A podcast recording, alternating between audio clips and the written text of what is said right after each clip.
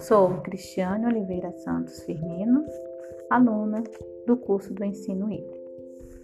O ensino híbrido é uma das maiores tendências da educação do século XXI, que promove uma mistura entre o ensino presencial e a proposta de ensino online, ou seja, integrando a educação à tecnologia que já permeia tantos aspectos da vida do estudante. Dessa forma, o papel desempenhado pelo professor e pelos alunos sofrem alterações em relação à proposta de ensino tradicional.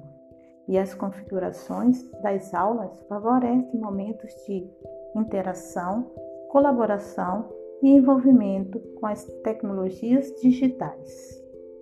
Esse foi meu trabalho.